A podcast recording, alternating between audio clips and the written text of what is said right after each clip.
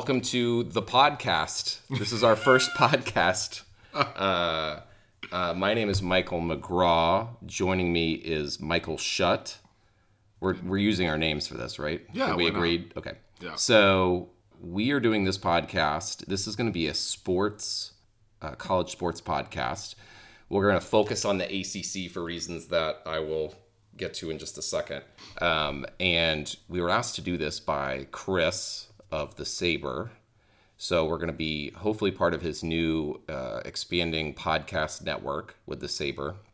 Not just part of, but Well, the flagship, Yeah. the flagship of that. But naturally. yeah, so we're gonna we're gonna do this until we have such a big following that we will expand beyond, and then we'll get into you know all the legal back and forth about it. But anyways, yeah. So welcome. Today we are talking about college basketball and doing our college basketball preview show.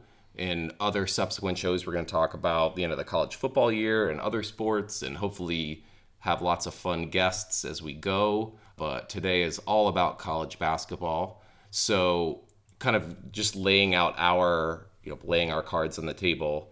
I am a UVA fan, which is how I got into the Sabre in the first place. You are an NC State fan. Yeah, massive NC State fan. My dad and, and a lot of his family went to NC State, so I have been brainwashed with uh, the red and white of state since I was in my crib. So it's uh it's a painful existence, but that's where we share some commonalities because if we just you know ignore the one recent championship which we won't, but Yeah, but uh, other than that, it's not too different. Being a state fan and a UVA fan. ooh, um, Okay. I don't know how I feel about that. Well, we'll. I'm sure we'll get into it. Yeah. So anyway, we're gonna have his external to UVA. He's gonna try to keep me in check from just doing too much UVA grandstanding. Which actually, I don't know. I'm I'm kind of like a pessimist at heart, so I might be the one that's actually pumping the brakes on anything UVA wise. Yeah, But you are a pessimist, but I do think that you uh, sometimes you definitely see things through a distinctly blue and orange colored glass colored lens. That'd be very yeah. disorienting. yeah, yeah. Those would be like those goggles they give you uh, at behind the wheel to show you what you. That's right. Like what this is what drunk driving is Yeah, like. yeah. Uh, similar to pulling for UVA, especially in football. Uh, Oh. That's essentially drunk driving at this point. I don't I don't want to get too much into college football today, but I do think we should touch upon the fact this past weekend we were so on Thursday night we were both at the NC State Virginia Tech game in Raleigh, and then the UVA Miami game, which we're definitely not going to talk about beyond this, but Was that a football game or was that a war crime? UVA has allowed uh, zero touchdowns in the last two games and is one and one. not right. not bad. Sure. Um, but both of those games almost, almost had the, you know, significance of having a 0-0 first half, which would be the first time this year that that's happened between two FBS opponents, and it was ruined at the last minute by pointless, stupid kickers. Kickers are the worst. Uh, and you know, we were go- we're gonna try to keep most of this episode very like non-time specific, but coming mentioning that game and the fact that I am a Carolina Panthers fan, and, we don't have to get into it, but I've sucked you into that this Yep. year, and this is right after they've lost to the Falcons in overtime. Uh, thanks to kicker. And, you know, I think kickers are the worst. I do think, though, that State Tech game is important to talk about just very briefly because it does disclose, you know, another part of my nature as an ACC fan, which is that my wife, my lovely wife, is a Virginia Tech alum. Right. So that's why we were at the game. I I don't you know, I I'm relatively ambivalent when it comes to Tech and UVA, but I do I guess have a slight pro Tech bias sometimes. I guess in the rivalry that no one outside of the Commonwealth of Virginia cares about. Have you seen the new Commonwealth tr- cup trophy. There's a trophy. I didn't even. Oh, what, Has there been a You- trophy? Yes, there has been like a cup, but now there's Okay. like a Commonwealth Clash trophy. You have to pull it up on your screen. Sure. It's a. It can only be described as a children's cartoon come to life in the form of a new trophy. Oh, that's bad. Right. See, this is. I, I Cavman's face looks like the Georgia Bulldog. yeah, Like it looks like. and and it just emphasized. Look, if I'm tech here, I'm not happy because I would want to de-emphasize the fact that our mascot is a turkey at all, at all turns. But we're leading into it here with this trophy, and that's not good. Not great, Bob. It's and both of them look really slender. I don't know. I feel like both Yeah. both mascots you're supposed to be, you know, buffed up and whatever, and both of them are looking very lean. Yeah. it's been a lean. Inflation inflation has hurt all of us. That's right. Well, you know, and, and good for them for trying to make this matter. And I'm not trying to like, I'm not trying to to to. Send all your complaints to Chris Yeah, at yeah, that's right. That's right. Look, I, I think that UVA fans and Tech fans alike would probably acknowledge if they were being honest that like this is, again, outside of Virginia, nobody cares. So we're going to talk about college basketball today. where do where do you want to start? College basketball starts. We're recording this the week before the season starts. So November seventh, Monday, is when the season starts for everybody. What are you looking forward to the most? Well, you know, it's hard to say. I think that the last few years in college basketball have felt tumultuous. There's been a lot of chaos. I, I think that last year was an odd year just in terms of kind of. I mean, the tournament was weird, right? There was no mm-hmm. obvious like this is going to be the team kind of thing, and and I I I feel similarly about this year. I recognize that a lot of the pundits don't. I'm acknowledging my bias in that for a lot of people, there's a clear number one, and that is the team in baby blue. I'm not so sure, and, and we'll get into that a little bit. But uh, I, I, ju- I, to me, there's a collection. There's there's four or five teams that I think are really a threat to win a championship, and then you have some outside teams. Your you know your, your Baylor's, your Houston's, your UVA's that like I think do pose a threat. I, I just I'm excited to see it all come to fruition, and I think there's some really exciting games uh, on the docket. Yeah, it struck me. I was looking at the schedule and pulling it up, and usually it feels like there's at least a couple of games that are really exciting, and I feel like there really aren't this year until the end of next week, which is the you know they have the big uh, Champions Classic yeah the thing or whatever that is. Michigan State and Gonzaga are playing Right. on a boat, Right. But so it seems like it's kind of fading. It takes a while to get into it. Takes a and while. then there's some big non-conference stuff uh, in like December. Uh, Mm-hmm. um, you know, kind of around the holidays, which makes sense. It's not that that's new, but I just noticed several games on the schedule later that I thought, oh, this is going to be, you know, like this is. I think we're going to talk about this a little bit later, but just as one example, you've got Carolina, Michigan Mm-hmm. in late December that that could be a really exciting game, and I just think that like it looks like a competitive season in the ACC and uh, outside of that. Yeah, I it's it's amazing with North Carolina uh, uh, based on how they ended their season. It, it's it's you, I was back going back looking through their stats and they had some of the best statistics in the last 20 games of the season including the tournament. Obviously they came up just short. They almost won the whole thing. Yeah, And they have most of their roster back and you know they sub out Brady Manek for Pete Nance. And so they they really seem like they're in the same position, so which makes sense that they're number 1. I share a little bit of your skepticism. Like I think they'll have a great season. I'm not Sure. They're not going to miss the tournament. they're They'll- definitely a probably a, at least a elite eight team. Right, yeah, or at least a top three seed, one way or the Yeah. other. But um, I'm I'm interested to see what they do with those expectations now. Uh, it, it seems like they kind of just skated under the radar somehow. Sure. But they also, in this, at the same time that they were having that winning streak, they also lost a pit. They had some really bad losses that were just inexplicable. So Well, I, I think that it's so. Yes, first of all, I, I I think it's easy to say that expectations for Carolina this year are higher than they've been probably in five or six years. in terms of preseason. You had a coaching change in there that kind of helps. You had a reset. There's a grace period that I think is running out fairly quickly. Not that he needs more grace, but like, Right. you know, we'll see. But uh, uh, yeah, so you've got four starters back. You've got uh, bench players back. You've got Armando Bacot, who is the easy like he wasn't unanimous preseason player of the year in the ACC, but probably should have been. Two problems, two things that I see. One, it's 2022 and your best player is a big. That hasn't translated to success for a whole lot of teams recently. You know, and, and I think that there's if if they didn't have experienced guard play, I would worry more about that. Obviously, you still have Caleb Love primarily as kind of the guy that I think of that makes a difference in the backcourt. But I just wonder, you know, anytime you're built around a big who does get in foul trouble sometimes, that's going to lead to some maybe like head scratching losses. The other thing is Pete Nance is a big X factor here. Is he really a Brady Manek replacement? Right. So he shot 45% from three last year uh, at Northwestern, but on just three attempts per game. Uh, Manek shot 40% on just over six threes a game. Uh, and so there's a higher percentage, but the volume isn't there.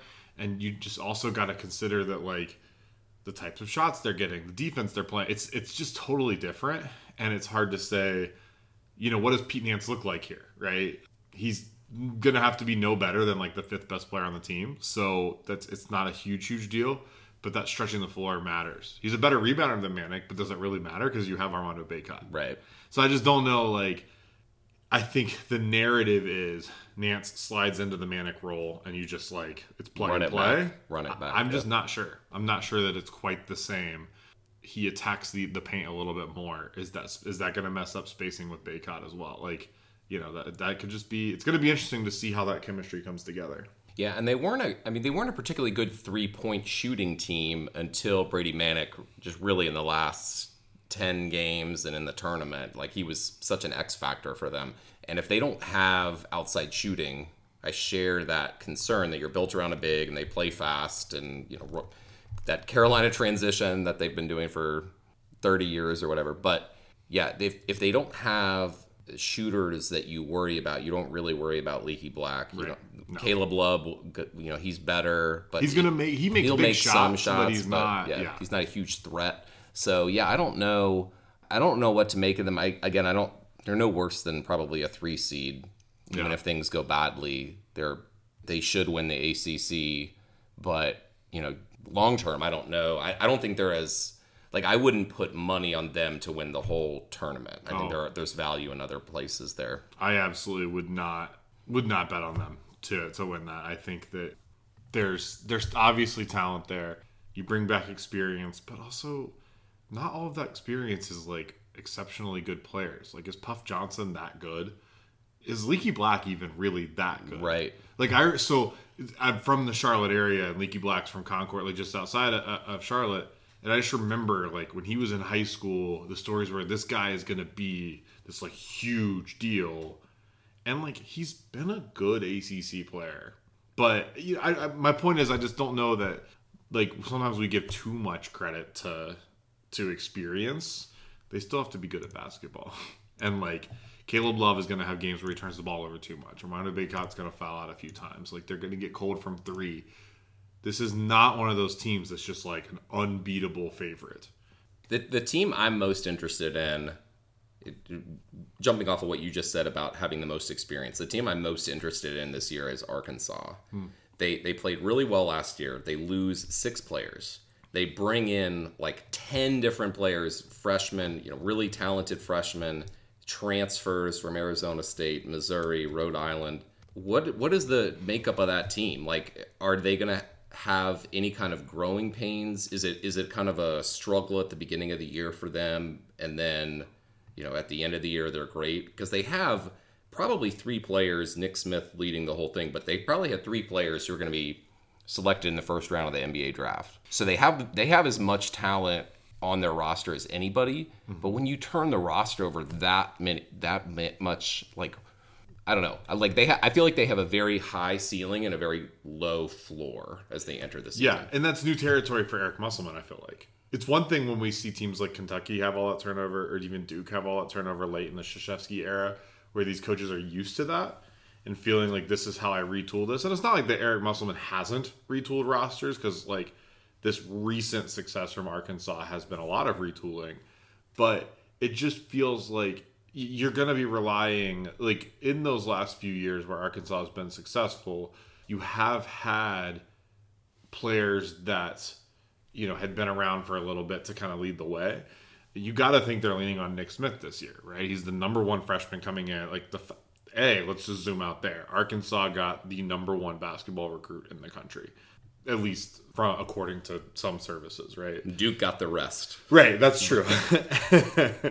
and you know, I think that you just kind of a lot of it just relies on this idea of of how good is that freshman going to be, right? And we never know. So you could talk about recruits and think about like don't recruits and these guys who come in with all this talent, but how does it translate? How does it translate to the SEC game? And I think I, Eric Musselman is one of my favorite coaches in the country. I love the style of basketball they play. I think Arkansas is going to be a threat in the second half of the season. Yeah. They are going to have some early losses that you're like, really? Arkansas dropped that game? Because I just think it's going to take a while for that team to gel. The, the other thing I want to talk about at the beginning, two teams that I think have Final Four potential. They played in an exhibition, which you, you never really know how to interpret those because you never know how seriously coaches are taking it. Are they playing more players than they're going to, shortening their, their benches? But Tennessee played Gonzaga this past week mm-hmm. and, I mean, really took it to them. I mean, winning double digits. Tennessee is a is a team that probably could make the Final Four with the talent that they have. Gonzaga is one of the consensus top two, three teams in the country. You know, I could see either one of them making the Final Four. I'm a little bit interested in Gonzaga. They have the same, maybe the same issue you were talking about with Bacot, that they have Drew Timme coming back. Is he the centerpiece of their offense now without Chet Holmgren? You know, they have a lot of talent, but you know, is is Drew Timme enough to win you a championship? That elusive championship that Gonzaga sure. has not quite gotten to yet. Short answer, no. I, I I think that Drew Timme is. I mean, he's one of my favorite college basketball players of recent years.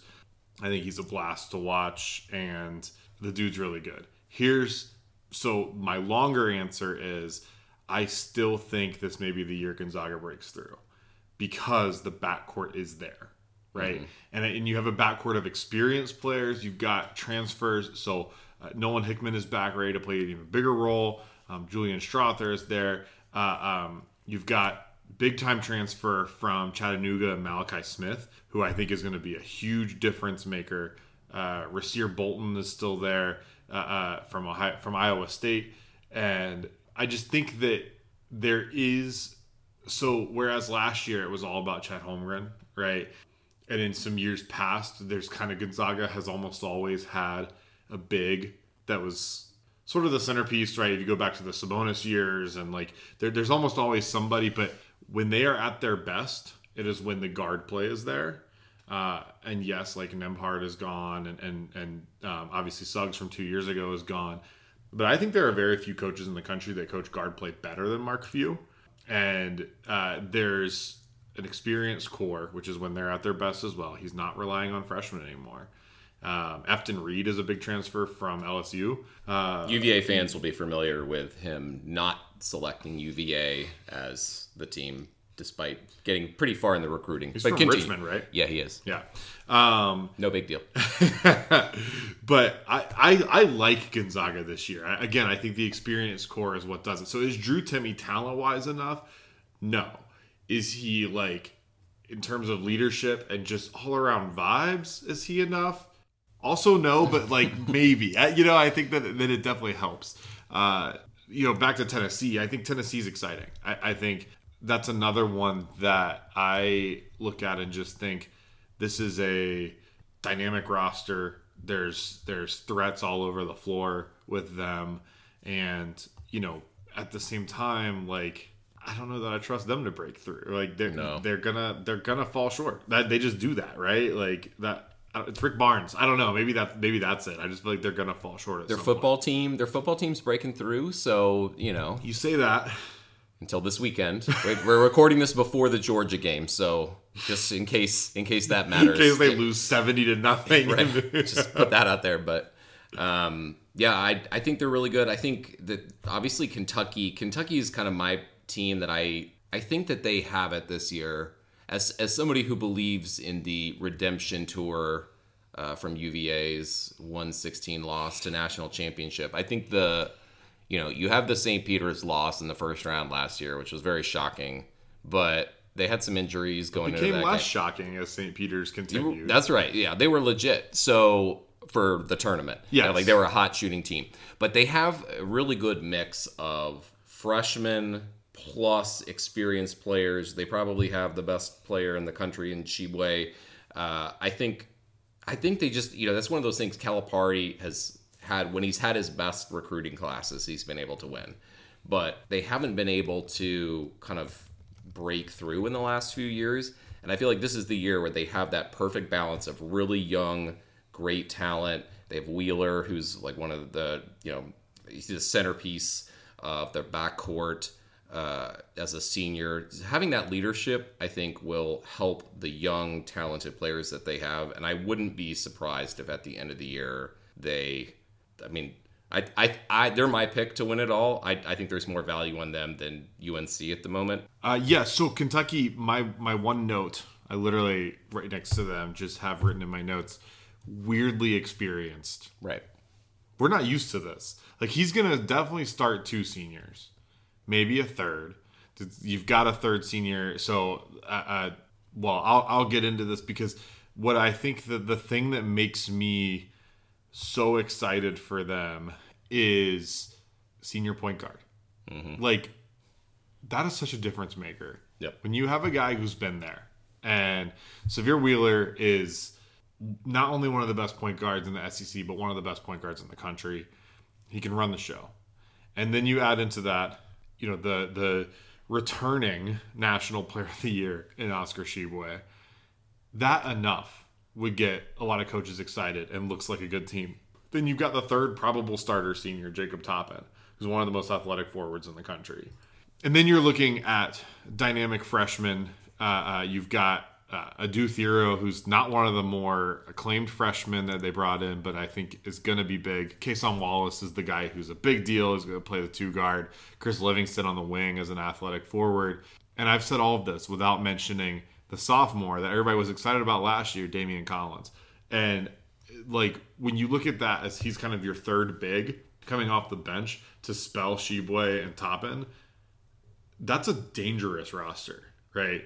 And I, I just think it's it's when you have Calipari with a, an opportunity to coach a team with experience and dynamic freshmen, that's like that's dangerous because I know people some people don't like him, but the dude can coach a team and he's got a system that works and combining this they they definitely to me seem like one of those uh, top threats along with Gonzaga. So who do you have? Obviously, we can't. We, we don't have the bracket in front of us, but who are, who do you have as your final four? Sure. I mean, I think Carolina's likely to be there. So the, the that's I'm saying that with a caveat of I think they will be upset vulnerable in the tournament just because of the way they play. But I right now I'm thinking Carolina, Kentucky, Gonzaga, and Duke. Now there's obviously some like we have to see how some teams play out because I could see Tennessee. I just don't. I don't know. There's no trust. There's Ba- no trust with there's Rick not. Barnes. And and and like Baylor is there, but they have their roster's just different in terms of you want to see how it plays out. There's not the obvious jump off the like, oh, this is going to be incredible. They obviously have talent, but yeah, So for me, I'm going to take just to go on record. I'm going to take Kentucky probably to win it all as my preseason my pick. My favorite pick too. Um, I like Texas. We didn't Yeah. talk about them very much, but I, I just love what Chris Beard does, his style of defense Yeah. and the and the players that he has. Houston is somehow always in the discussion every year just based on how hard they play defense. So I'm going to take Houston. And then I don't know, I feel like I should just pick some random There's Sure, always there's some gonna be a random, random- fourth team. yeah. So like TCU or Arkansas. Arkansas. I'll take Arkansas. We talked about them. I've got a, a an ACC dark horse that I think could make a tournament run. dark horse may be a little bit misleading, but I'll, I'll get to that. Are you picking Clemson? Definitely not. PJ Hall is a great basketball player, but uh, no. Uh, Dabo ain't walking through that door. Well, do you want to do you want to transition to talking about the ACC, or is there anything else you want to talk? See, There was one non ACC team that I just because I feel like how have we gotten through this without talking about the defending champion? Kansas, yeah. Yeah, Well, it seems they're like interesting, and They're I interesting, yeah. I think they'll be down. Yeah. Kansas down, right? Right. They'll be in the top twenty five all year, but I they just I think they lost enough. I mean, they still have enough. It, it'll be interesting to see. They're they're still the favorite to win the Big Twelve, but they're not the overwhelming favorite because you know they had that the huge like almost two decade long period where they won the Big Twelve every single year. yeah, You know, there, it seems like teams like Texas, Texas Tech, Baylor, there, there's a lot more competition in there, and I wonder if maybe you know at the end of the season they're third or fourth in the standings as opposed to Mm-hmm. just running it back with the same expectations that they have. But yeah, obviously, and they're replacing three starters, two four year players, and I, I think that that's tough. But you know what starter they do have back? Point guard. They have a ju- redshirt junior point guard, Dajuan Harris, and that's a big deal, right? Like again, that experience is important. They do bring in the number four recruiting class. They're going to struggle to shoot the ball. Like you look at that rotation and what they have coming in, outside of Grady Dick, like who are you scared about on three point line. Like Dajuan Harris can't shoot the ball, right? And MJ Rice, who they're bringing in, who's a freshman coming in, not a great shooter. They're going to struggle with spacing, and I think that's what's ultimately going to hold them back. But they are retooling. It's just figuring out like, is there enough shooting on that team to carry them into March? And I just don't think there is. yeah, it, I think they, I think they're relying heavily on Kevin McCullar, the transfer from Texas Tech, to really play a lot of different roles for them. Is he a good enough shooter to fill in? Uh, probably not. You know, he could probably play backup point guard or you know, he's Kind of tall- a secondary ball handler. Yeah, yeah, and he's tall enough to kind of be a three and D, but I don't know if he's a good enough shooter to fill that role. But he's definitely going to be an important part of anything that they do. Yeah. Anyway, I just thought that you mentioned the other team I just had in my notes in terms of like top teams is an ACC team, and it is Duke. Oh, them. Yeah, Yeah. I know, but hell of a recruiting class. Now they're not healthy, right? Their top two freshmen and, and Whitehead and Lively are both out right now. Um, Lively seems to be coming back uh, sooner rather than later. Whitehead, according to uh, Jon Scheyer, will be back sometime this fall. So Sure. Okay. He's got till December twenty first. Yeah, there you go. I was going to say, when does winter start? I don't know. But I think late season, watch out for this team. Like there's so much talent there, and it's gonna be tough because they're young, but they are they're, again they're dynamic, they're athletic. I, Dariq Whitehead is gonna uh, like he is an incredible basketball player. He's gonna be a top five pick in the NBA draft. And coming back to not sound like a broken record, but experienced point guard, junior point guard Jeremy Roach. If he plays the way he did at the end of the season, that's a tough team.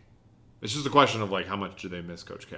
They strike me as one of those teams that kind of this is blasphemous to say, but kind of like Carolina last year came, came in with a lower seed in the tournament, but Yeah. then you know they could be a six seven if they lose some games earlier in the year, and then coalesce into a dynamite team of those NBA ready prospects. You're gonna want to catch this team early because, like, I really do think late season they're gonna be very good, and and it's kind of similar to how we were talking about Arkansas earlier. Like when you get the roster to gel, now that's a tough team. Early on, you're gonna catch them with some injuries. You're gonna catch them with just looking like freshmen, right? But it's just gonna be when you've got that though, like that recruiting class where basically most of the top five is yours. Um, that's just that's a, that's a tough out. So. Yeah. I, I really hope one of these times that they just have a, a roster that fails. As a UVA fan, they always have these like they got RJ Barrett and Zion. I would love to see just like three top five recruits and they just fall flat on their face. just like miss the tournament Yeah, just just totally bomb out. that'll show those 18 year old kids Right. Yeah, that's right. that's what I'm rooting for. Um, all right. Anything else? not team wise we talked about the lack of like really good early games i had a few noted down as like i'm interested in these but they're not the first week like you said it's going to take a little bit i do have the gonzaga michigan state game on an aircraft carrier. Literally, my only note here is Drew Timme on an aircraft carrier, and I just think like that's that's gonna be fun. I've They got- had it, they had it that a few years ago where they had to cancel the game because it was wet. yeah, so they supposedly didn't- they got it figured out now. How did they fix that? I think I There's still an ocean around where they're going. allegedly. Okay, right. Uh, I I feel. Don't quote me on this. I feel like I remember seeing a tweet a while back about some adjustment they made to like they bring in like a dehumidifier. surface protectorant. It's like some something they're putting on the court to help. Okay. I'm sure it'll generate controversy in some Sure. way. The Duke Kansas game on November 15th. Again, Duke's not full strength, but it's still Duke Kansas, and like if you love basketball, that's got to get you excited. And then in the, I believe it's like the Roman main event. It's whatever that early season tournament that UVA is in. And I'm Vegas. Yep. yeah, you're gonna hate this because the game that I would be excited to see is the potential of a Baylor Illinois matchup. Well, yeah. If they both lose, Sure, they'll and then UVA will play UCLA. That'll be a good matchup too. that's true. It's it, it's gonna be a great event. I want to see Baylor Illinois. I want to see Scott Drew and Matthew Mayer. Like mm. I, I I just feel like because Matt he didn't like take shots when he left, but it was kind of this like I want a better opportunity. There's a really good roster here with like, good coaching and stuff. And it's like it felt like kind of a veiled shot at Scott Drew, which is weird because I just wouldn't have seen that coming. Um, They have a pretty good roster too. No, Baylor. for sure, for sure. But like this is like a ultimately it's a good, good game no matter what. But that Illinois team excites me, uh, and I just think that could be fun. Yeah, strangely, in looking at like some of the best games of the year, UVA has several. Assuming that UVA actually lives up to its potential, like they, a lot of fans generally complain that they have a really weak out of conference Sure. schedule, and this year they're they're playing Baylor in Vegas. They have Michigan in the Big Ten ACC Challenge. They also get Houston at home. Houston beat them pretty soundly last year, and you know that right now Houston's in the top five. So that you know that has if if UVA is as good as some of the commentators think, those could be some really intriguing games uh, for them as well. I really like UCLA and Kentucky uh, in in December. That's going to be a Mm-hmm. really exciting game. Tennessee playing Arizona on the same day, uh, December seventeenth. I will I'll be- clear my schedule Yep. for that day because that that could be really good. Yeah, there's some good non-conference games on the ACC schedule as well. Just kind of looking ahead, um, both UNC and Duke play Ohio State. I think Ohio State's going to be a fun team. I don't know that they're going to be. They're not going to make like championship level noise, but they're going to be a fun team. Um, UNC plays Michigan. I mentioned that earlier. Duke, Iowa is. I think that's in the In that's, New York. That's, that's in the yeah. So that'll be. Iowa's going to be good, man. Like yeah, Murray Murray is back. the, the, the next Murray. uh Murray oh. 2.0. I've got UVA Baylor on here as part of that, and, and uh, the other big non-conference game, UNC Indiana. That's the highlight of the Big Ten, ACC Big Ten Challenge, because Indiana's going to make some noise, I think, too. Mike in Mike Woodson, we trust, Yeah. kind of. I, I don't I don't really, but I want they to. have some good talent on that team. Yeah. So And he says they're not going to be just about Trayce Jackson Davis. So why? Why wouldn't you just make make all of the parts of the plane out of him? He's the best player they have. So uh, should we move on to ACC? yeah, let's talk ACC. Let's talk ACC. Let's forget all these other Yeah, who these cares? other who cares about them? We're you're only interested in talking about the ACC here if you're if you're listening to this probably. So one thing that I wanted to do is a kind of a, a kind of look at the comprehensive standings, Sure. preseason standings, and do kind of a buy or sell of where you think teams are based Okay. on their preseason ratings Yeah, definitely. um, because if we did if we did every single team plus nobody cares about georgia tech so we don't need to talk about them for more than two seconds Yeah. but just kind of looking at the preseason standings you have north carolina at the top duke virginia uh, getting votes miami also getting some first place votes virginia tech uh, ranked seventh in the preseason poll they got a first place vote that person is drunk.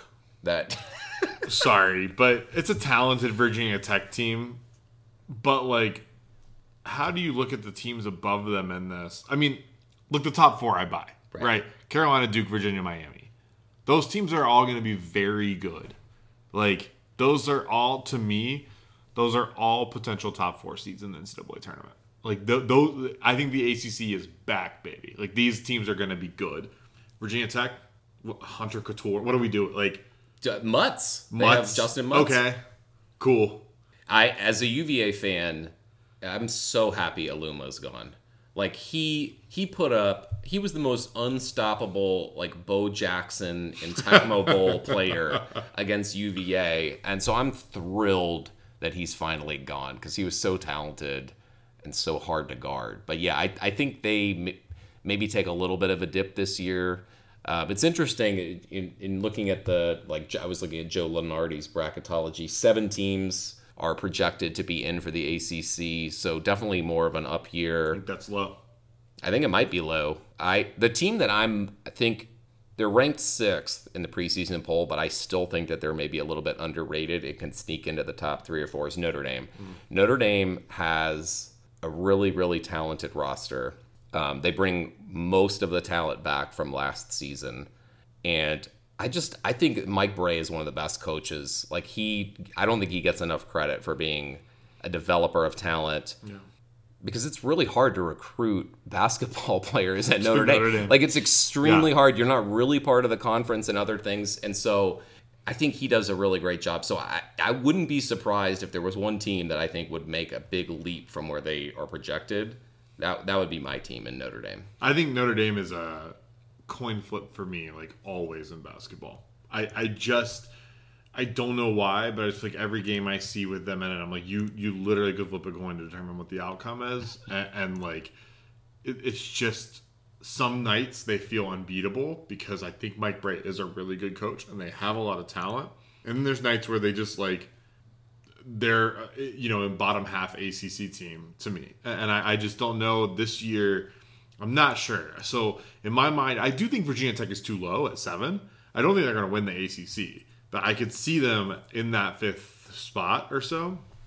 The I've got two thoughts on a, on a team that's too low uh, and a team that's too high. The team that's too low is my surprise ACC champion, which is Miami. I think Miami's going to win the league. I, I do. I just think that the Wong Pack backcourt is going to wreak havoc on this conference, and I could be wrong. Right? This is they're not like a long, long shot. I've got them on the books at uh, plus fourteen hundred to win the ACC. I, I, I could see him doing it. The team that I think is too high, it hurts me to say it. I don't even know that State's going to be the tenth team in the conference. I think I think NC State might be at 13-14 Yeah. outside of Terquavion Smith, like, what is this team? Casey Morsell. That's all you need. Okay. Yeah, he's going to go for 30 against UVA probably. yep. And then have 30 turnovers against Pitt. right? So like I I don't I don't know. I mean, I could be totally wrong about State. Maybe Kevin Keatts finds a way to put it together. You've got some potential impact transfers on that roster. You have a lottery pick in Terquavion Smith and that's fine. He's going to lead the league in scoring, probably. He's going to lead the league in shots, maybe in turnovers as well. But like, there's just not a lot of ACC talent on that team, and so I, I, just I think they're too high at ten, and I hate that. I think Wake also might be too high. I, I, I just I'm still trying to figure out Steve Forbes, so I don't really know. Other than that, I mostly buy the preseason standings. Like I, I think they look fairly good. I just think it's mostly that top four, and then it's everybody else. Yeah, I, I I agree with you about Miami. I don't they, they wouldn't be my pick. If I had to pick an outside shot, it would be Notre Dame, as I mentioned earlier. They have four senior major contributors coming back. So I, I, I could see them. They're at plus sixteen hundred on my board. That that would be my value pick if I Yeah. was going to go outside of Duke or UNC. The team that I think is too high. This is the year for me. Every year it seems like Syracuse is kind of in the middle of the pack, and then they play. You know, they have their two three zone wreaks havoc. They hit a lot of threes, whatever. This is the year I really think they take a step back. The Boeheims are gone. You know what? What what is their what what does it look like for them? You know, is Jim Boeheim? I'd like it's kind of the tail end of his career, even though he says he has no intent to retire anytime soon. I could just see, you know, beyond the fact that they play the zone a lot, I could see that their roster doesn't seem as talented to me as in previous years. So that's the team I could see kind of dipping a little bit. If you had just now done like a, hey, Michael, quick, name a Syracuse basketball player for this year, I would have struggled. I think I eventually would have gotten Joe Girard, but like I think that's the only person I could think of off the top of my head. Like I just had to pull up their roster and look at it just to see like who are like you know who's even on this team. And I don't know, maybe that's an indictment of me. Maybe I haven't been paying enough attention to, to Syracuse basketball, but like there's just I don't look at that roster and know that hey, here's somebody that I'm scared of when they you know, when we travel up there, they come into PNC Arena or something. Like it's just like it's the zone, right? That's all it is. And you got to think eventually teams are going to figure that out. Um, I've been thinking that for a long time now. But right for Syracuse, the key has always well, the key for the last seven or eight years has been just get to the tournament, and then you're going to play teams that don't see the zone that often, right? So sometimes they'll struggle through the ACC schedule because some ACC coaches are good enough to figure it out. Mike Brey, guys like that can have their teams prepared to face it. But when you run into you know uh, Texas in the tournament and they haven't been seeing it all year, maybe it's more dangerous. But I agree. I, I, I don't see it with the Syracuse team. I think that they get a little bit of a uh, hey, the old guard of coaches has kind of mostly not not all left, but Coach K and Roy Williams are out, so Jim Boeheim gets a little bit of a vote of just like we trust you, like you're gonna be good because you're Jim Boeheim. That doesn't sit with me. Like I'm just like tell me why though right show me the team yeah and and they always you know he has some talented freshmen coming in but he always plays such a short bench it's yeah. always like six or seven players so it'll be interesting to see how much those freshman contributors you know from charlottesville uh, Justin Taylor is you know pretty mm, good shooter right. from right. from Stab. Yeah. So does he replace one of the Boeheims, or you know does he not make it into the lineup? That you know I, I don't know it, considering how he normally runs his roster. But I, I think that's the one team. You know, it's not great to bet against Boeheim. He's the Hall of Fame coach, but I just don't see the talent on their roster without Buddy Boeheim. You know, scoring 25 points, hitting eight threes, and leading their team from behind. Yeah, no, I, I think the years of the Boeheims and Elijah Hughes and those guys that would just kind of randomly light you up you know, they got to find what that is on this roster, and maybe they do. Right? Maybe Jim Boeheim knows that there's somebody there who can do it, but I don't have a lot of faith in him. So, in terms of the ACC players of the year, I was looking at. I, we were going to do a breakdown of like the preseason selection for sure. the first team ACC, and so I was looking at that, and I don't even have any notes. Like the notes that they have for the preseason first team, all, all like I think they're exactly right. Like Bacot, Love, uh, Isaiah Wong, Roach from Duke, and then Smith from North Carolina State, who's going to score 30 points a game even yeah. if they lose. Like that seems exactly right for me. But are there any p- players that you look at and think mm, maybe sub them out for somebody else? So I mean, I, I think that the, the the two guys that I think are most likely to if somebody's going to fall off of that would be Jeremy Roach. He was the lowest vote getter, and he's you know he was really good at the end of the year but he's been inconsistent. So there's a possibility he doesn't rise to that. And Caleb Love, I, I think Caleb Love is fine. I think he's good. He's had some big games. He's an inconsistent shooter. You know, what does the usage look like with a senior Bacot? You know, you get Bacot coming back. What sort of uh, uh, does does Hubert Davis feel a need to kind of like feed him more? Does the offense change a little bit? You, you never know. I think he's likely still there. Um, if I was taking out Jeremy Roach, I'm putting one or two guys in. Um, Justyn Mutts, potentially. Um, and Jayden Gardner. I think Jayden mm. Gardner, to me, is primed to have a big year. Kind of got that, like, adjustment year to Tony Bennett and UVA basketball out of his system.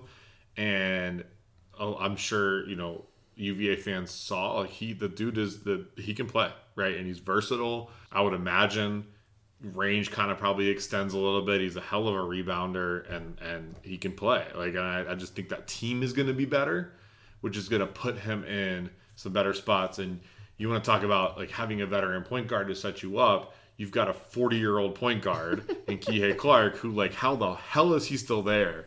Because every year I'm like that's his last year, right? He still has four years of eligibility. Yeah, I, be- I, believe that's the Tony Bennett way. That's right. Uh, I believe it. Um, so uh, that that's that's all I can really see. Outside of that, the only you know maybe one of the freshmen at Duke has like a massive year, just bigger than you expect. I know Lively got some votes. but no, I, I think it's probably I think no notes is correct. It's definitely Bacot, right? He's the preseason player of the year. There's no doubt. Maybe Nijel Pack works his way in if that backcourt is really great. Like not to the player of the year, but just in the first to the first team. But yeah. The thing about Jayden Gardner, he, he can score. He's a he's got that great mid range shot. He's improved his rebounding ability. He started the year off as a really poor defender. yeah, And as the year went on, he got much, much better at defending. He held Paolo to two of his lowest point totals in the of, of his season, right. Right. Like he held him under double digits in both times, primarily guarding him. So I, I'm I'm hoping that that improves from year one to year two under Tony Bennett's system. You would think that it does. I don't. I, I'm a little questioning whether he develops more of a range. Like, can he shoot threes? I'm not sure. I'm sure he's been working on it. But yeah, he he would be somebody who's probably going to be such a centerpiece of UVA's offense. He- He's probably going to be their leading point scorer. So maybe with the more talent surrounding him, that gets him into the discussion. Mm-hmm. But yeah, I still I think the first team is exactly right based on what you would expect coming into the season. yeah. And I mean Gardner, it may not be extending the range, extending the range to three, but it may be just being more consistent from mid range. And I gotta believe he's gonna play better defense. I mean, if you uh, uh, just kind of think about from year one to year two, you would assume that that it improves. And he wasn't great the whole time, but if I'm to believe the ACC preview in the Athletic, the defense is going to be better because Tony Bennett's too good of a coach to let that happen again. Man, you you really So so Tony Bennett's just gonna like wave his Bennett wand, Mm-hmm. and Jayden Gardner's gonna be a better defender I think the fact that in, I in really prac- think he will be a better he, he will defender. be a better defender because they but- will have worked on it. Like you assume that there's a higher standard that he's being held to. I'm just I'm mainly picking on the athletic, and Yeah. just this idea that like. Just like Jim Boeheim can just will Syracuse to a top eight ACC finish, that Tony Bennett could just be like, "You're going to be a better defender because you're a UVA." Like he is Jayden Gardner putting in the work to be a better individual and team defender. I don't know. Yeah, I think um, it, it's interesting because I think they're speaking from the UVA fan uh, perspective here. I think there's a lot of excitement about this team, and I think a lot of it is warranted. They have one of their better recru- recruiting classes coming in. Definitely. they bring back almost everybody from last year, other than Kody Stattmann. Um, a couple of people transferred out who are pretty much minor contributors. So, you know, the core is there. You would expect them to be a better outside shooting team. Last year, they were a horrendous outside shooting team. And it was one of the least productive defensive teams under Tony Bennett. So you would expect that to improve just by continuity alone. But uh, I, I'm not I'm not as sold on them as an elite team just because of what I saw last year. Like they in their spring game, they or their um, the scrimmage, the blue white scrimmage that they showed, shot lots of threes, made lots of threes. Defense was kind of mediocre still. So it would be great to have a team that can make those outside shots. That you know, their team that made it to the championship, they had great outside shooting. But I think there are a lot of question marks. Uh, is Franklin going to develop into the three point shooter that we thought we were getting from Indiana? Right. What is like last year? Kie Clark was one of the best outside shooters on the team, and he's Don't want to live on that. you don't definitely don't want to live on that. Is Taine Murray somebody who can step in in his second year and Which be freshman is going to transfer to an SEC school after this yeah year? Yeah, exactly. Hey, I don't think we had any. No, no, because you We didn't had have a highly Charlotte. rated. Yeah, Yeah, but that that that to me, in the outsider perspective, is like the okay. Tony Bennett has one of his better recruiting classes. Is he going to hold on to all these guys? Right? Or is Probably he gonna, not. Right. but who holds on to all their guys anymore? Like No, I don't no, even think that's an indictment of him. That's No, just the way it is now. You took it as an. a. I, No. I'm just, I'm just saying, like, I, I think that, like, and obviously it's not like Jabri Abdul Rahim has gone on to be like a world beater or anything like that. Who? Yeah, right. Um, but like, I just remember being here in the Charlottesville area when Abdul Rahim was like when he was signed. Everybody was like, "Oh, this this is going to be amazing. This guy's a, a difference maker because he's like a rare, highly rated recruit coming to Charlottesville." So when I hear like, "Oh, one of the best recruiting classes coming," I'm a little skeptical of just like, how, what does that look like? That being said, um, after that Miami plus 1400 bet, Virginia plus 650 to win the ACC, I kind of like. outside of the Carolina Duke, there, I, I, I think they have a real shot at it. It's just a question to me of like, are they going to defend better? Because that that is going to be what makes a difference. And they feature the guy who is my favorite dark horse, like surprise NBA first round pick, and that's Reece Beekman. and I love think Reece. that like he's going to take his game to another level, and if he successfully does that, to me that that makes so much of life easier for Franklin shooting outside, for Gardner working inside, for Kihei, you know, uh, uh, penetrating and distributing and potentially shooting some, right? Um, and I think that I don't know. I, I like the Virginia team this year. I do. I think they have the potential to, you know, do something rare for UVA basketball, which is be enjoyable to watch. I'm just kidding. Like I do actually. I love UVA. Embra- embrace the pace. They are. It's fun to watch. I like good defense. They are fun to watch. But last year they weren't that. So last year it was just like, okay, you're playing kind of slow and can't score, but it's not that you're defending well. You just can't score. Right. Yeah, I think those. I've always pushed back on the UVA is boring. You know, with the with the Kyle Guy, Ty Jerome teams because they Those were teams are fun as hell. they were so efficient. I mean, Yeah. they were like top five in all the offensive efficiency. They just didn't put up a final score that was great. Sure. The last couple of years have been really after Bad after for the brand. yeah, not not great offensively. So like last year, their scoring offense was 335th in the country. Like Yeah. that's just that's not good. Like let's Tony Like, Bennett's call too a good of a coach spade. to let that happen. I, hey man, your words, Yeah. your words. Tony Bennett likely not on the hot seat this Maybe. year. I, If you're ranking in the 300s on offense, how long does it take? If Legitimate question. if UVA does not make the tournament in two consecutive years, is Tony Bennett on the hot seat? No, no, he's not. That was a joke. if it looks like it did last year, like bad offense, the defense isn't even that great. I'm not saying he's on the hot seat now, but at what point? I know that some of the fan base got a little antsy even last year. Yes. At what point does it become a legitimate question of like, how, how? I guess the question I'm really asking is, how long of a leash does that national championship get you? Okay, so I'm gonna answer for me because I said I I was on the record as saying this before the national mm. championship. I said if Tony Bennett won a national championship at UVA, he could be coach for life, and I wouldn't care what the rest of it is. This is where UVA and State are similar because I would say the same thing. I honestly build a statue. Sure. If he wants to lose the next 2,000 games, I I have the shirts. Okay. so that that's where I'm at. okay. In terms of, I, I don't think he would be forced out at any point. I could see him feeling pressure to move on to something else. I I, I don't. He doesn't strike me as the kind of coach that's going to coach into his Boeheim years, right? No. Like I could see him trying something else. You do a Jay Wright. he's I, yeah jay wright's a great comp there you know or you know maybe try the nba at some point i don't know if i don't know if, NBA's first 60 point a game team. I, hey man i would watch God. Get, have him go to sacramento and make that Maybe he should go coach the Nets. yes that's they're they're going through some issues anybody right can now clean it up, it's Tony Bennett. tony bennett He's too good of a coach he's to too good of a coach to let kyrie irving be anti-Semitic. Yeah, right. So, I, yeah, I think Jay Wright's a good comp. I, I could see him.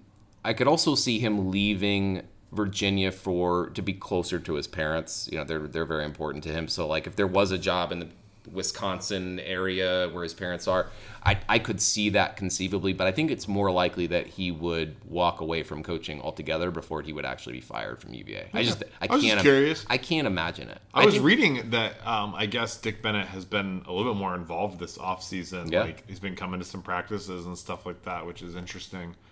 more um, mover blocker. Replace Tony Bennett with Dick Bennett. Ooh. Run it back.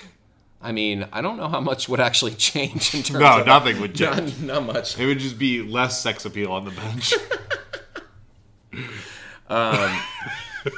I don't even I don't even know where to go from there.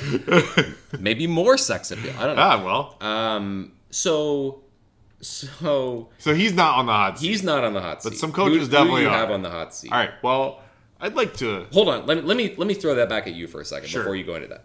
Kevin Keatts is Yeah. on my list of Great place to start. So if he does not make the tournament with NC State, is he gone? He's gone. Okay. Yeah. Uh, so I, first of all, I would like to affectionately I am calling this segment the Herb Sendek Memorial Hot Seat.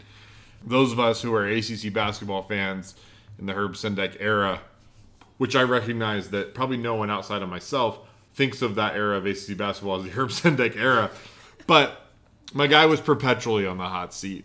And Kevin Keatts has found himself in that situation.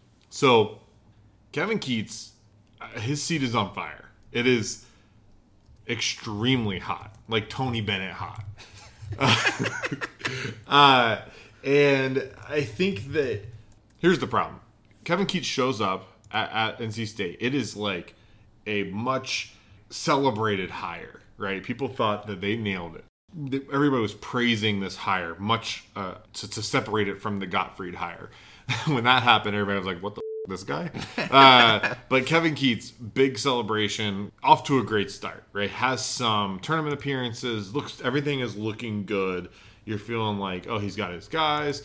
Um, he's recruiting at a very high level. Then he kind of has his Icarus recruiting moment. Flies a little too close to the sun. Ends up with a couple of recruits who never show up. Right Jalen Q, Josh Hall. You, he's got these no-show recruits, uh, transfers, right? Um, you, the Manny Bates, whatever the hell this has been over the last couple years. I'm going to transfer. No, I'm not. I'm just going to pull my shoulder out of its socket in like the first game of the season. Um, you've got uh, Shakeel Moore transfers to Mississippi State. It's just it's been rough. You've got bad injuries, the Manny Bates stuff. Like there's just been there's been some bad luck, right? Um, but then I think just mismanagement of a recruiting plan. And I, I, look, this is always my concern. You've got a system, you've got an idea of how to play basketball, and that's great. And I think it works, right? I think his up tempo system is appealing. There's a reason Casey Morsell came to NC State. Um, and that's great. There's a reason he can still recruit at a high level. We just picked up a four star recruit. Like, like you're still going to be able to recruit at a high level. NC State, I will defend the brand. Like it is not Carolina, it's not Duke, but like it's not a it's not a bad place to play ACC basketball. Put that on the on the billboards. AC, NC State. Hang a banner. Not, Hang it's a not banner. that bad. But the problem is coming from UNC Wilmington to NC State. And yes, he had history at Louisville and stuff like that. But you're recruiting on a big stage. And I just don't know that he had the plan to put together a program and run a program the way it needs to be run. I think this is it for him because there's no way they make the tournament this year. I just I think this is going to be it. He probably makes it through the year. We don't see as many midseason firings in college basketball as we do college football, but maybe not. Right? If they start off really bad, I don't know. But like it, it's going to be one of those things that you hate to see it. Truly, I think he's a really good dude. The players clearly love him. Right? Like if you're Terquavion Smith, why why do you come back? You're, you're right. probably you are what you are. You're a lottery pick either way. He would have been a lottery pick this year. He's not going to be like a top five pick, right? Unless he averages forty a game and they start winning games. But like, you know, no, Kevin Keatts is done. He is my number one. You are on the hot seat. You are in that Herb Sendek spot, and then State's going to go hire somebody who's going to do the same thing, win a couple games, do the you know, commit some recruiting violations, like. it's just you're stuck in mediocrity, right? Like this is just we're a football school now. If all football school, yes. we're a football. All right, I don't want to go dynasty. There. I don't want to go there. we're a football school. We're a baseball school. We're a bass fishing school. We are not a basketball school. Not men's basketball. Women's basketball. Women's three basketball. straight ACC championships. See me. I was looking at for this segment. I was looking at coaches on the hot seat, and I saw a list that had Brad uh, Brownell on it, and. Yeah it occurred to me that uh, like I don't feel like he's ever accomplished anything. Like they haven't won the ACC. Like in his life. Well, no, just that, just as the coach of Clemson. sure, I, yeah, yeah, I'm yeah. sure he's done other great things. Yeah. But he's been there for 13 years, and it seems like I don't know. I don't know Clemson basketball fans because they're all football fans. But sure. it is he actually on the hot seat? Like it seems like he, it seems like they're fine. No. Like they seem fine. They're competitive. They make you the don't tournament have to do sometimes. anything there. To, like you, you just have to be okay. Have a good year every now and then, right? And that's it. He's fine. And I feel like he's a good coach. But on I, the right day, you convince me that Clemson doesn't have a basketball team. like, what about what about Jeff Capel? Is I I feel like he's gone. Jeff Capel's gone. Like maybe maybe after two games. maybe right now by the time this comes out. by the time this podcast is out. Jeff he could be Cable, so this is year five, I believe, That's right. has not had a winning record. Now, bright side, had his best finish in the ACC last year, eleventh place. Mm. Something to build on. Okay. Other bright side, pulled in a huge impact recruit Dior Johnson. Downside to that, Dior Johnson facing an assault charge is suspended indefinitely. That's bad. That's bad. Jeff Capel, like it was a tough job when he got it, right? Like this is a job like it's tough. And I do I like Jeff Capel. I really do. I think that he's he is capable. I think that, like he is a decent coach, but he's got to be gone. How do you, how are you there for 5 years and you haven't even come close to a winning record? If 11th place is your best finish, you're gone. Yeah, I It's think like Geoff Collins and Georgia Tech football. Like eventually you got to produce results. You can change the culture all you want and get your new uniforms and start to pull in a couple of recruits and there's been some transfers that have been like, "Oh, trust me, this is the guy. Everything's going to be No. Now, are they going to still win some frustrating games this year for sure? Somebody's going to get upset by Pitt this year. Will it be enough to save Jeff Capel's job like it has been for the last 4 years? No. yeah. He's, he may not make it to conference play. I I would I I think I could I could definitely see him getting he's definitely a midseason fire. Herb Sendek made the tournament 5 years. Yeah. You've given him the award for that. Well, Mark, his- Mark Gottfried also made the tournament 4 years. Mark Gottfried had some larger problems. His firing was not all about basketball. The the Herb Sendek thing, it, it it's it is testament to your favorite thing to tell me about NC State fans that I totally acknowledge. I'm not fighting this at all. We are the most delusional fan base in the country. So Herb Sendek would make the tournament, get to the Sweet 16 even, and we'd be like, no. In 1983, we won a championship, so we should be doing that all the time. Jimmy V would have taken Julius Hodges to Okay, well, he would have. Julius see, Hodge, there you go. RIP to his balls that Chris Paul punched in that one game. I got blocked on Twitter for tweeting about that by Julius Hodge, of all people. Wow, Yeah. you're taking the high road. I know. He was like, ah, I don't like to talk about that. Okay. Oh, okay. Good guy. The the one that I'm most interested in this isn't this is divergent from the ACC, but the one I'm most interested in is Patrick Ewing because my my wife is a Georgetown alum and watches all of their games, uh, often with her head in her hands. Also a Jets fan, so Well, there's we don't have enough time for that. But so so amazingly, like Georgetown is in a really uncomfortable position here because here is one of their all-time great players, one of the all-time great like fundraisers for the school, an outstanding like member of the community Sure. comes in, they're not very good, and then out of nowhere wins the Big East in his fifth season or fourth season wins the tournament. he wins the Big East tournament Yeah. out of out of out of the ashes. Like Yes. they they make the NCAA tournament. Absolutely. So excitement around the school, and then in the fifth season they lose every single game, zero and nineteen in the league. six and twenty-five overall. Right. So. Okay, I think they're going to be better this year. They have some You, training. have, you literally have They to. be. literally couldn't be worse. but like, what do you and and I mean, Georgetown basketball is a big deal in the DC area. It, it's been kind of you know Sure. down in the last few years, but that is a big deal in DC. And you know they're they're picked 11th in the preseason, so like what what do you can you fire Patrick Ewing? I don't know if you can. So here's a couple of things about this. That run was cool, good for you. Then you were really bad. This is why you don't hire Yeah, legend. Like you don't state Sidney Lowe. Like you don't do this because it's going to lead to an uncomfortable moment when they fail. If they fail, but they're probably going to fail because all coaches Most coaches fail. at some point. Yes, most. Here's a little question for you. Did you know that Patrick Ewing got extended this offseason? yes, I did. Because they really didn't announce it very much. They were very quiet about it. He got a three year extension. So I find it unlikely they're going to fire him. But how long does that last? How long does Patrick Ewing's like grace period for being Patrick Ewing last? And I don't know. It's one of those things where it's like you had this like I think most of the country who pays attention to college basketball was captivated by that 2021 run to the Big East tournament. Like it was amazing. I loved it. I don't even care about Georgetown, but it was a cool thing. And then it was like the Monstars came and sucked his coaching talents and just all of the talents of that team and they became like the worst thing I maybe have ever seen. I watched maybe two Georgetown games last year because I'm a degenerate and was betting on them and it's On them or against them? well, I think against them Because if you're betting on them, Yeah. then, we, then we need to have an It was- uncomfortable conversation. but it was awful. Like you just, it's it's it's bad, and I, I think that there's there's really no way that it lasts for that long. But at the same time, like it's Georgetown is also one of those programs that I'm like, how realistic are your expectations, right? Like, what do you like deserve? Like, what what is this program really capable of? Because like I joked about Dabo's not walking through that door. John Thompson ain't walking through that door. Like, does he have another? Is there another person in that line that can walk through and coach the team?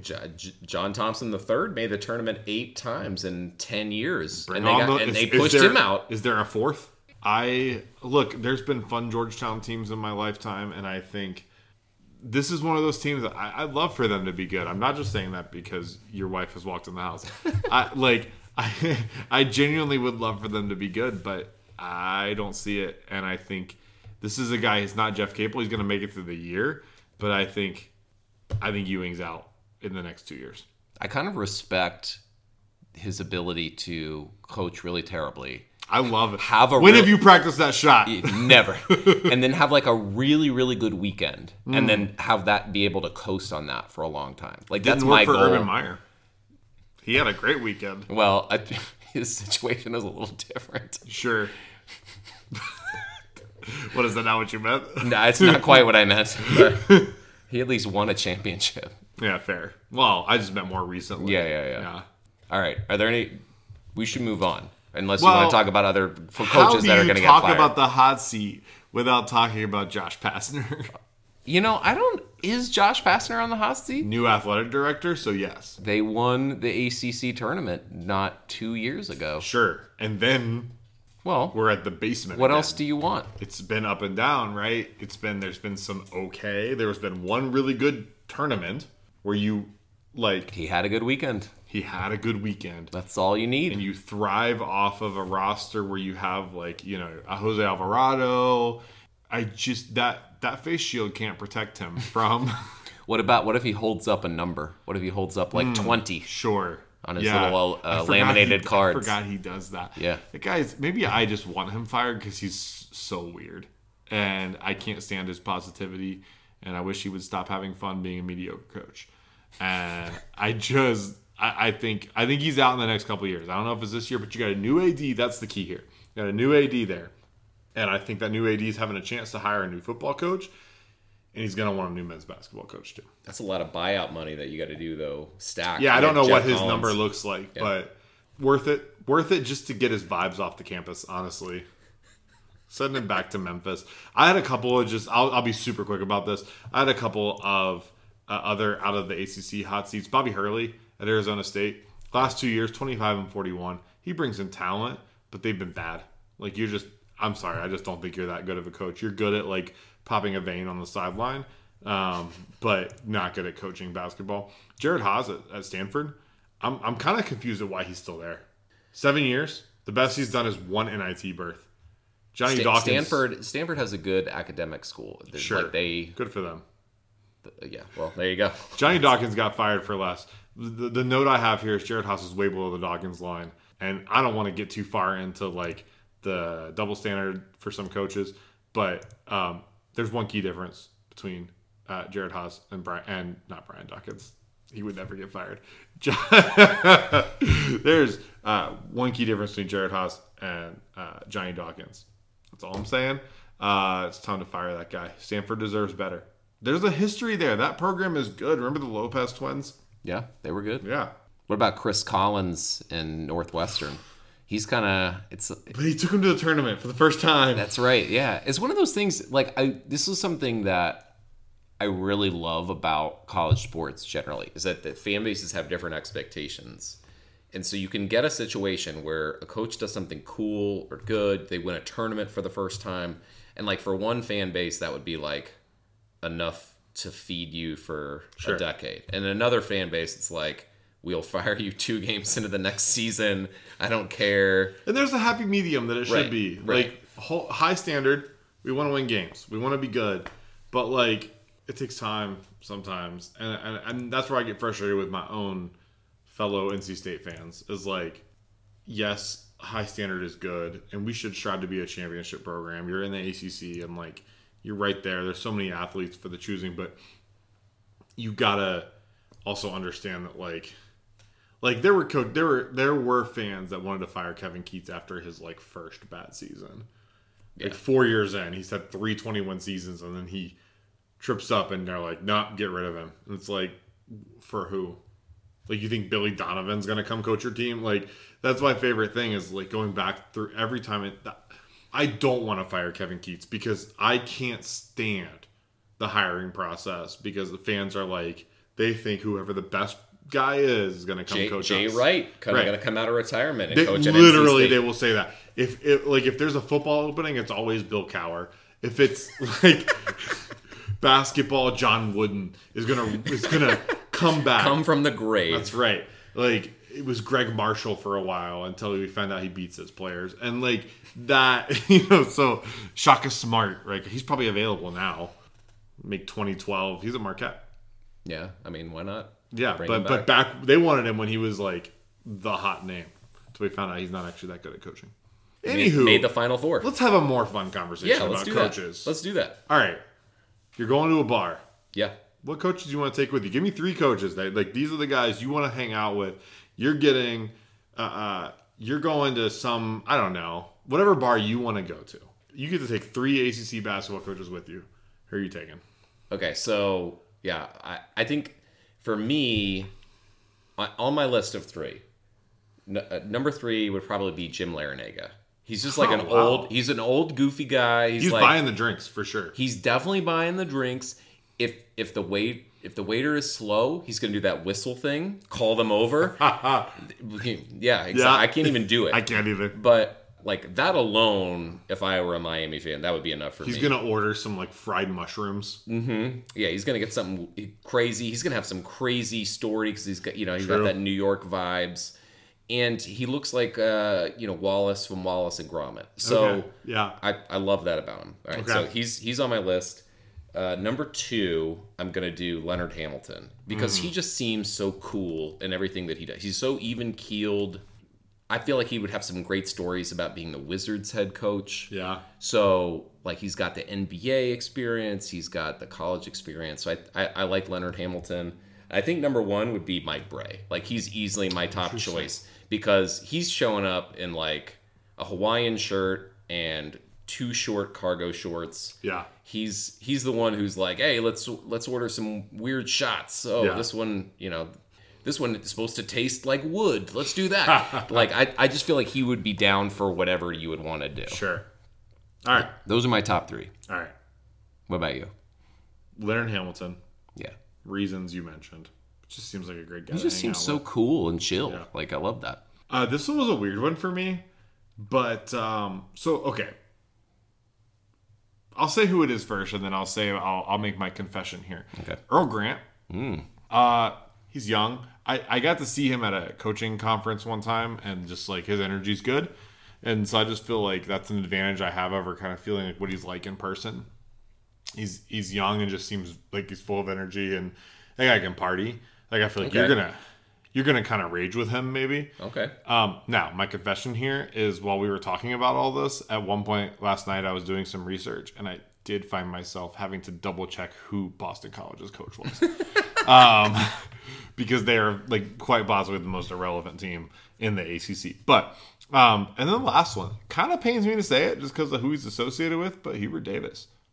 I want to hang out with that guy. Yeah. I think he's fun to hang out with. I think he tells a lot of good jokes. I think he's got good stories. He obviously knows a ton of people. You know, there's there's family connect. It's a huge, you know, important family in ACC basketball. He's got NBA connections. He's got ACC and, and college basketball connections.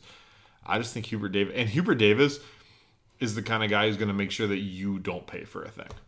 The, the only the, only- I considered him, and he has that like polished TV experience too. So like I'm Yeah. sure he would tell good good stories. The reason I didn't put him on my list he seems like he has one of those personalities that you're hanging out and everyone is just listening to him regale you with stories, which is Mm. cool sometimes. But if I'm going to a bar, sometimes I just want to sit there and like talk a little one on one. He's gonna, like, steal the show too much. He's gonna much. like totally steal the show. Nothing I say is gonna. Yeah, everything I say is gonna fall flat. Oh, nobody's gonna give a shit about you. right. Yeah. So it's just every. It's just You're also be like going to a oh, bar him. with three ACC basketball coaches. I think no matter who it, no matter who it is, nobody's gonna care about you. That's true.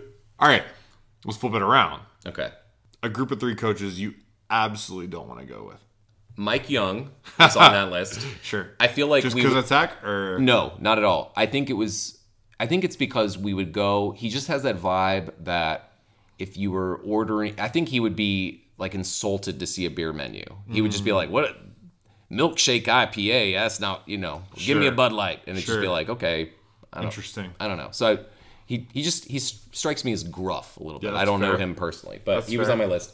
Number two is Jon Scheyer because I think he would try to like rage and he would probably show you how fancy his shoes In a are. way that's uncomfortable. yeah, it would be like, hey, guess how much I paid for this this shirt. Yep. Yep. You know, and uh, you know he he would still be like, oh my gosh, we have to do Jaeger bombs Yeah. even though it's like a Tuesday at 6 p.m. You know, like I, I don't know. Um, and number one for me is Jim Boeheim. I just I don't want to sit there with somebody who's picking his nose. And. I old. He's probably you know he's probably going to be like uh, I don't know. Alcohol makes me loopy. Sure. It interferes with my heart medicine. So I don't. I I just. Uh, I get it. No, no thanks. Yeah. My bottom here would be like guys I'm just absolutely not hanging out with. Brad Brownell. I I'm sorry like I don't need him to sell me life insurance. Like I I just what does that guy talk about? Like what there's nothing interesting. I'm not gonna enjoy my time with him. Just period. He's gonna be boring. Josh Pastner. I'm gonna get in a bar fight and it's gonna be me punching Josh Pastner. I don't like Don't you think though that he would provide? And I don't, I No. don't like Josh Pastner either. But don't you feel like you could go to a bar with him and you're like kind of in a mopey mood and you're like, I don't know, I just don't know about this job or maybe this girl doesn't like me, and then he would be like, It's all right, man. Like, Sure. hey, you can, you, you're, you got a lot of good qualities. And I would snap right out because I would punch him in the face. I, I don't like the way that guy's face looks. I don't he I just sorry. Like I I know there's no real reason behind it. I just can't imagine myself spending time around him without being violent. And I'm not I'm really not a violent person, but he would bring it out of me.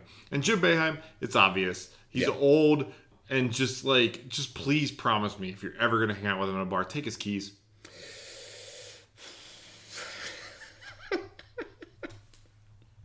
No one wants to go to a bar with a guy you can't trust to drive home yeah, without killing a person.